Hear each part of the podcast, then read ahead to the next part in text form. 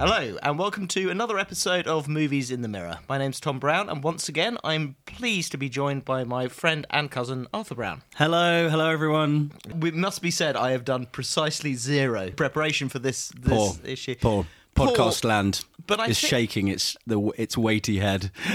But I don't think you need to do too much for this, because I don't think this is a, a particularly deep film. Although I, I might be wrong. We were talking about doing a romantic comedy because we thought we needed to sort of down the kind of masculine quotient that we'd, we'd had in our previous films. This podcast has depth. Yeah. Let's let's be absolutely clear. Yeah. So, so in that spirit, we decided to do Cliffhanger, which is um, a Sly Stallone kind of action romp.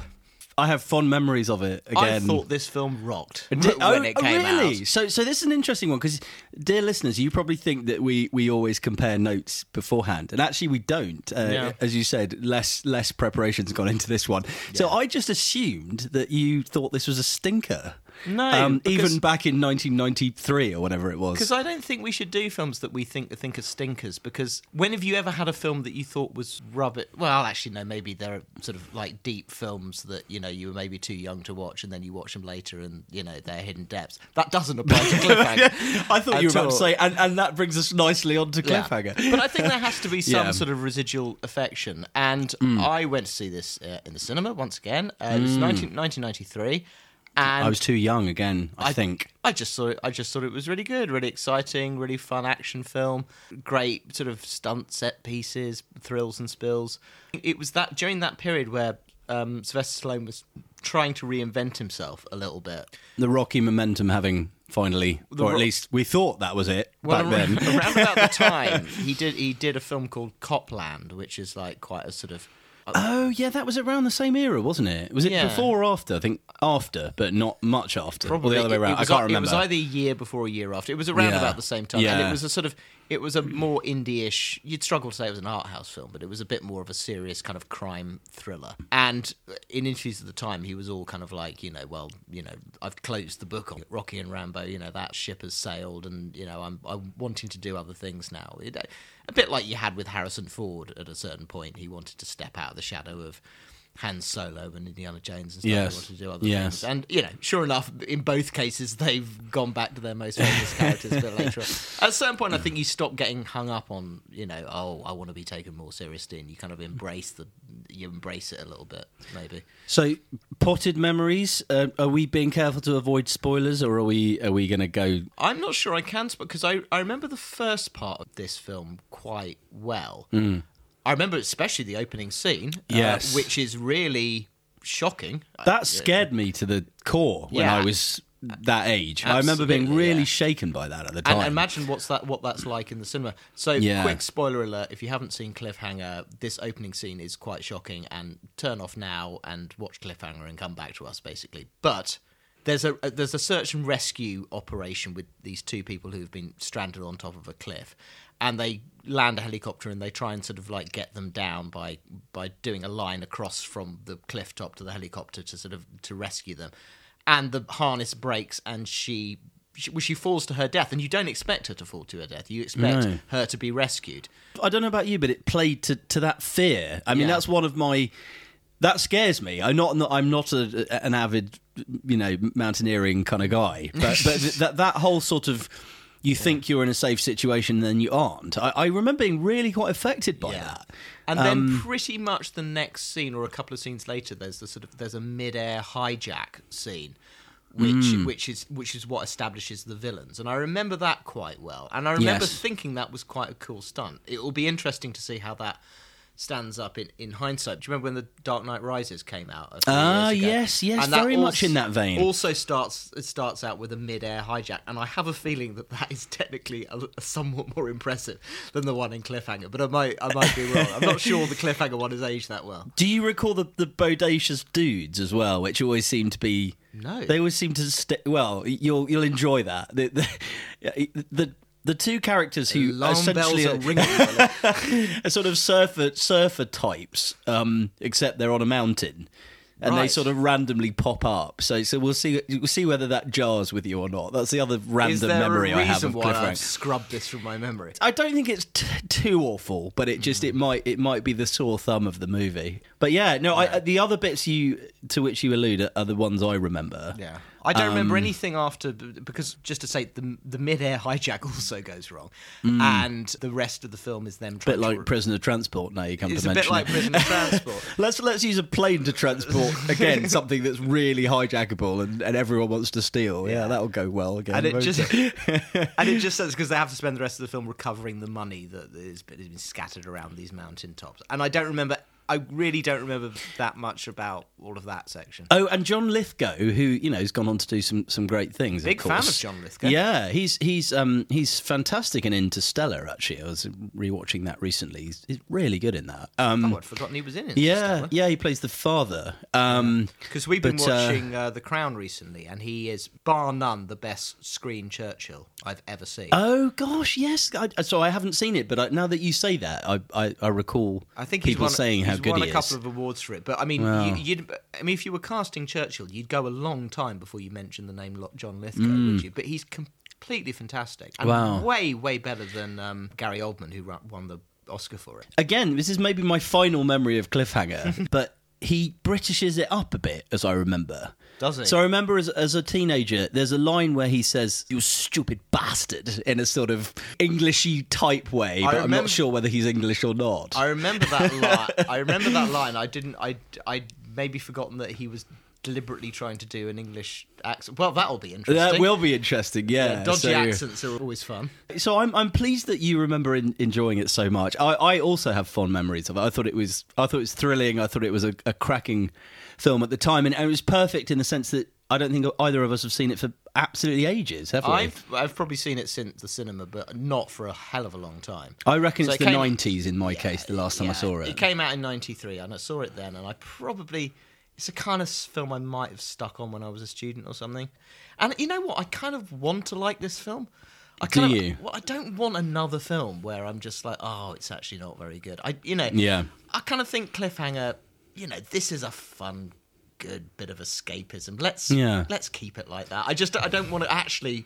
I don't want to be in the pub and someone goes, "Oh, Cliffhanger's great," and actually, I actually know we watched it the other day and it's rubbish. you know? Yeah, and uh, to give you Yeah. to give you some credit as well, you you aren't one of those people that are like, well, if it doesn't tick all these various, you know, cinematic-y boxes, then I'm not going to enjoy it. Oh yeah, popcorn movies definitely You know. have their place. I really, Yeah. I, actually, I mean, this is the thing though. I mean, popcorn movies is a bit like comedy. They're not easy to do well. They You know, sure aren't. You know, like a really good, exciting, thrilling action. You know, like the recent um, Mission Impossible film Wasn't that superb? it was absolutely great, and I was not expecting it to be as good as it was. no, and, no, me neither. and really like right, and you kind of think, God, it just shows you. It's the same when you see a really funny comedy. You think, God, that's rare. Mm. That that it really knocks it out of the park, as the Americans say. Yeah, and and I know this is not the Mission Impossible podcast, but sort of reinvigorating um, Yeah. A franchise. Yeah. And in this case, it'd be interesting to see the extent to which you know it changes our perception of of Sly himself in Yeah. terms of his his range and, and all that good stuff. I've never thought he was a bad actor. The actor he's always associated with is uh, Arnold Schwarzenegger because they, they basically dominated action movies in the 1980s. Yeah. Mm. He's definitely got more range than him. And it's sad in a way that he's gone back to Rocky and Rambo. I mean, he's done it more successfully in the case of Rocky than he has Rambo, but it's still Mm. a bit, you know, you really are flogging a bit of ground where a dead horse used to be. Bit, you know. Yeah, I think. I mean, I enjoyed Creed. Don't get me wrong, but Mm. yeah, there, there must be a part of, as you said, a part of him even thinking, Yeah. I can, I can offer a bit more than this. The Yeah. Expendables, of course. Actually, Harrison Ford pops up in one of them, doesn't he? I can't even remember which. They all blend Yeah. into one a bit, but um, Wasn't there Um, one bit in it where it's actually no? I'm not going to get into this. no, no, no. We could, we could be for hours. Yeah, yeah. People are, are waiting with bated breath yeah. for uh, Plus, I wasn't I wasn't on secure ground with my anecdote, so I'm just going to leave it there. cliffhanger. The verdict. yeah, exactly. well, if you want to hear about Cliffhanger, the verdict, uh, tune in in just one second. When, but we're going to go have a cup of tea and watch it. Cup of tea. Uh, speak to you soon. Take care. Bye.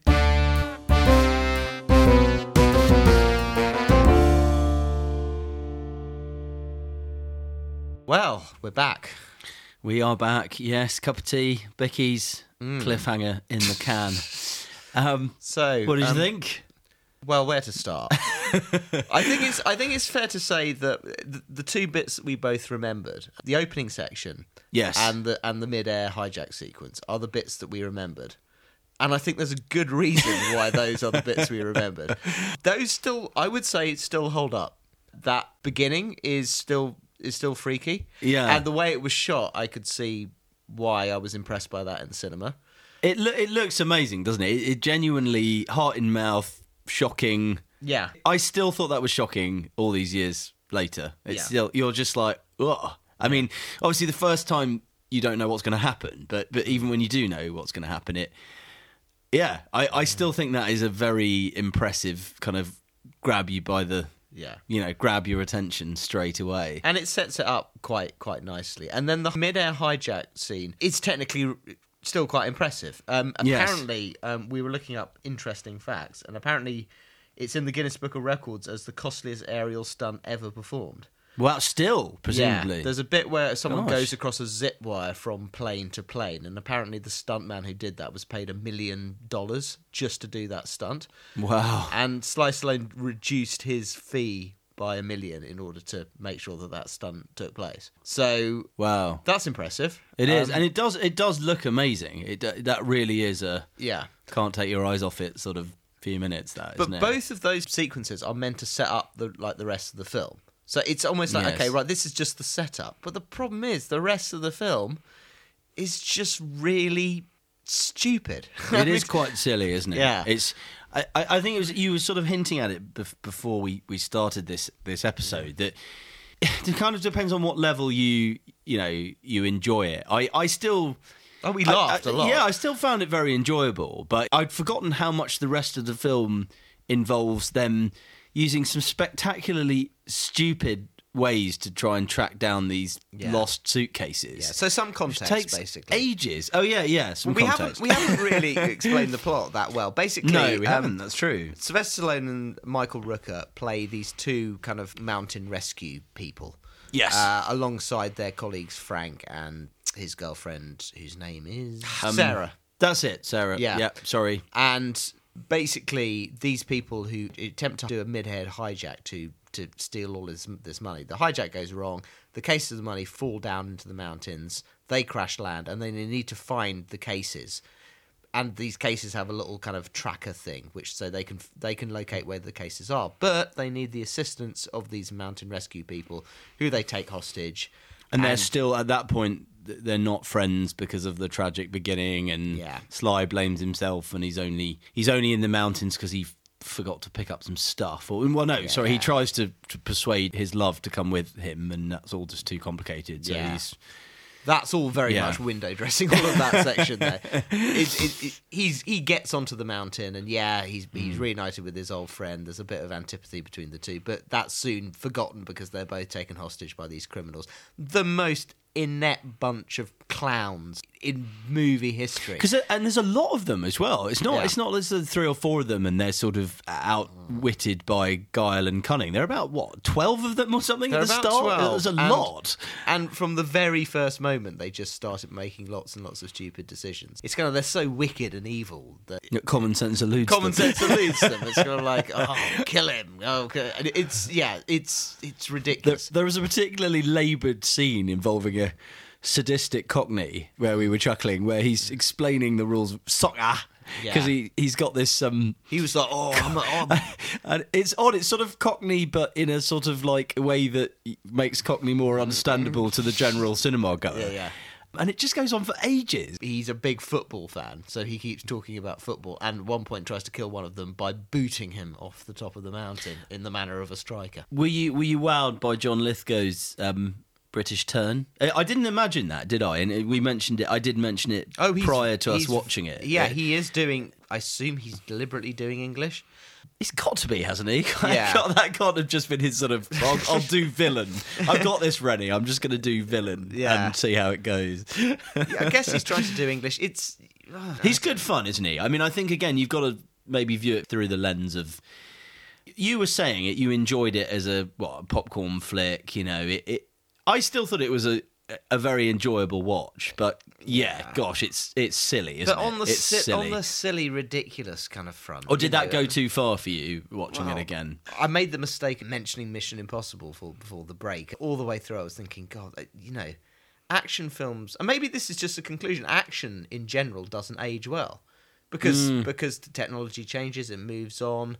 Pacing of films, how action is shot. So a film like this, it's It showed its age. it showed its age. It's, Mm. If you're not wowed by it, like visually, then you're thrown back on the plot and the dialogue, and then that's a, a bad place to be. That's a bad place to be. Um, so Sorry. the dialogue is silly. Like John Lithgow goes, "Kill one man and they call you a murderer. Kill a million and they call you a conqueror. Go figure." yeah. And that's about as good as it gets. I mean, there, there are a whole load of other ones as well. We don't know much about them other than they're all, you know, unpleasant people uh, that swear and sort of threaten to shoot.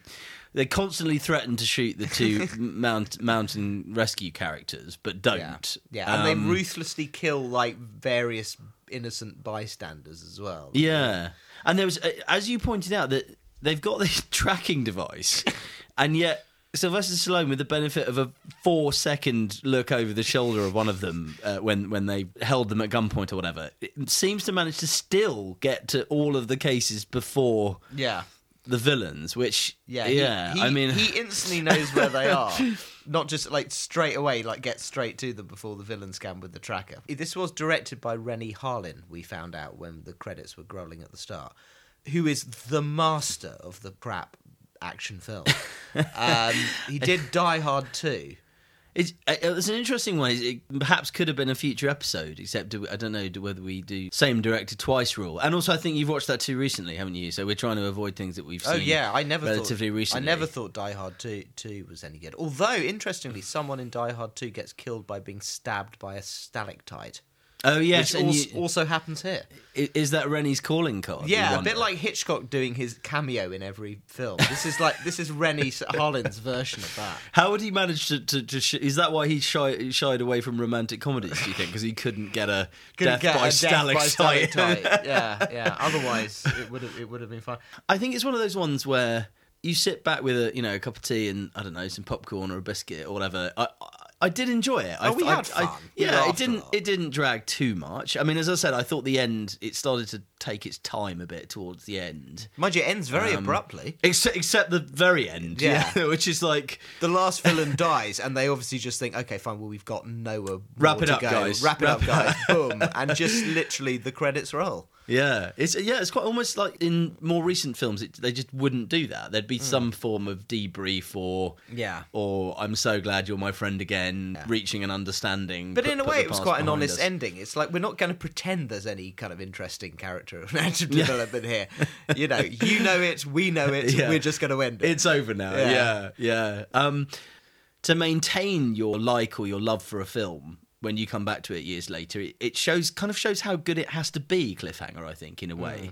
That even though it's got those expensive and memorable scenes, it's it's got quite a lot of rubbish as well. well, I can't help feeling that we should just forget the action genre for a while. You fancy a heartwarming rom com? I just, or a- I, I- well, as, as I- anything but action. as I said, I just I've come to the conclusion that action films don't age well, and hmm. maybe that was an obvious thing that I should have thought of immediately. So the ones that you go back to, they're good for other reasons. So like Terminator, Yeah. Terminator Two has just aged better, for example. Terminator Two is a fantastic plot, fantastic characters. It's great plot, isn't it? It's That's brilliant. true. It's brilliantly directed. The action is really integrated well with the story and the characters. I mean, when the action stops in Terminator Two and you're thrown back on the plot and the characters and the dialogue, you don't go, "Oh God, this is rubbish." You- Yeah, you this is so clunky. you know, yeah, yeah, that's, that's all really, really good. So mm, That's true. So it's almost maybe not not an action. Well, I mean, it is an action film, but it it does much more, and therefore it, it Yeah. th- th- your rule doesn't apply. if it's only the action that you've got going for you, then it's going to age a lot, a lot sooner. Hitchcock films are kind of action romps, aren't they? Things like North by Northwest or Thirty Nine Steps, or the like, you know, they're Oh sort of- yeah,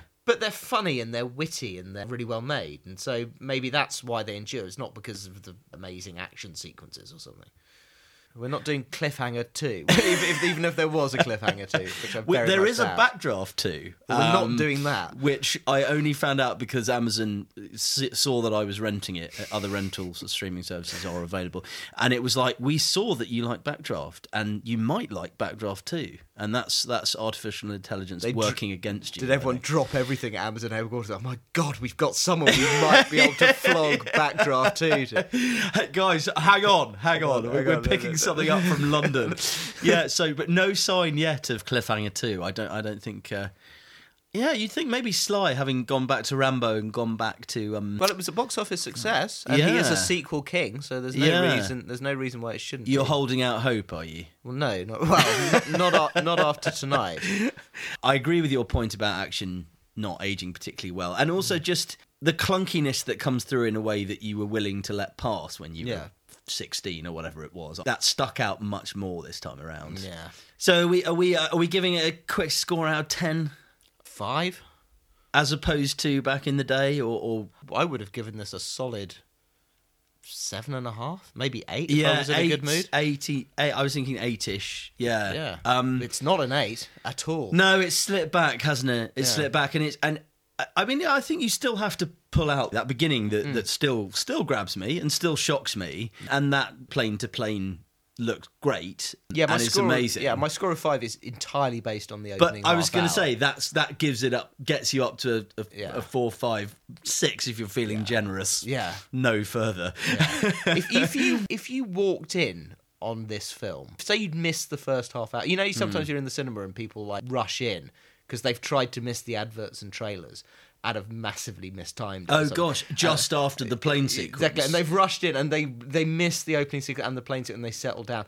They would have just thought this is com- we're we're just watching a complete turkey. Yeah. and then you would have had to convince them that no, I'm sorry, you missed like these really spectacular action sequences at the start. yeah, yeah. It's not as bad as you as you thought, guys. It's Um, Yeah. really not.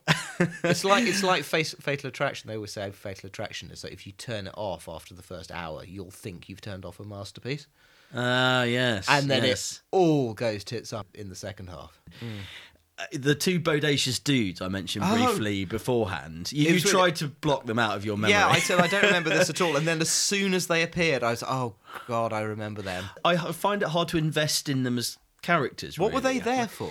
Well, this is the, I think to maybe sort of generate sympathy. Where again, spoiler alert, if you do want to watch it first, one of them ends up getting smoked by one of the Yeah. nasty terrorists. Uh, sorry, nasty bank robbers, plane robbers, and it's you know it's quite sort of sad because he dies and it's he's an innocent bystander. But you're sort of as you said, what are they there for? They, they play no part in the plot whatsoever. They- they don't make sense The only somehow. reason they're there is to sort of is to reinforce how bad and evil the baddies are, because they're introduced as these carefree thrill seekers at the start, and then.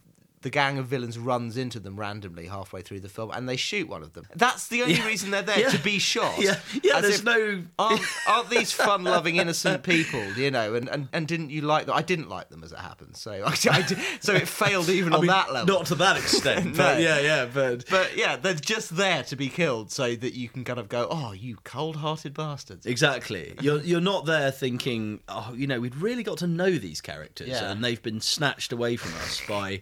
Can I just ask you one thing that's been running through my mind? I- Yeah. Is that in your top, say, three Sly performances?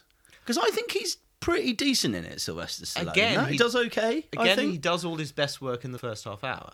Because the opening where he Yes, tries to rescue that's the fair. girl and, he die, and then he has an His ama- remorse and remorse and he has a kind of touching scene with his girlfriend, which is not, you know, brilliantly written or acted, but he holds his own. but not it. bad. Yeah, he's not, perfectly. Not, not compared to John Lithgow's British, you know. Yeah. yeah, yeah, yeah. I will say, in terms of a test of we thought this before and this after. Obviously, I, I'd, I'd leave it a little while. Don't get me wrong, but I, I would watch that again. There's enough going on to entertain you to make a decent evening of it. I wouldn't wouldn't rush to see it again, but I wasn't like, oh my goodness, where on earth did we come up with that idea from?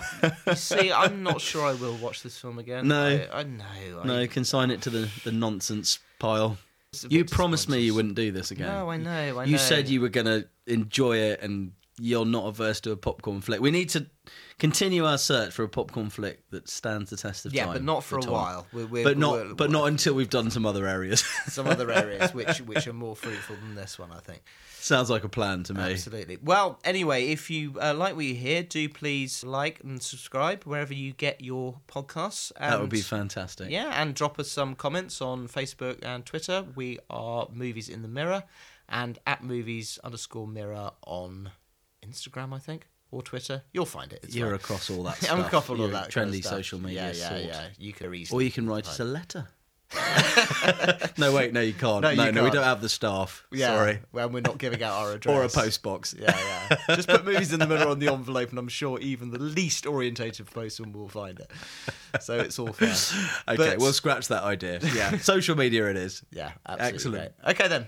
Until next time, goodbye. Thanks for listening. Bye.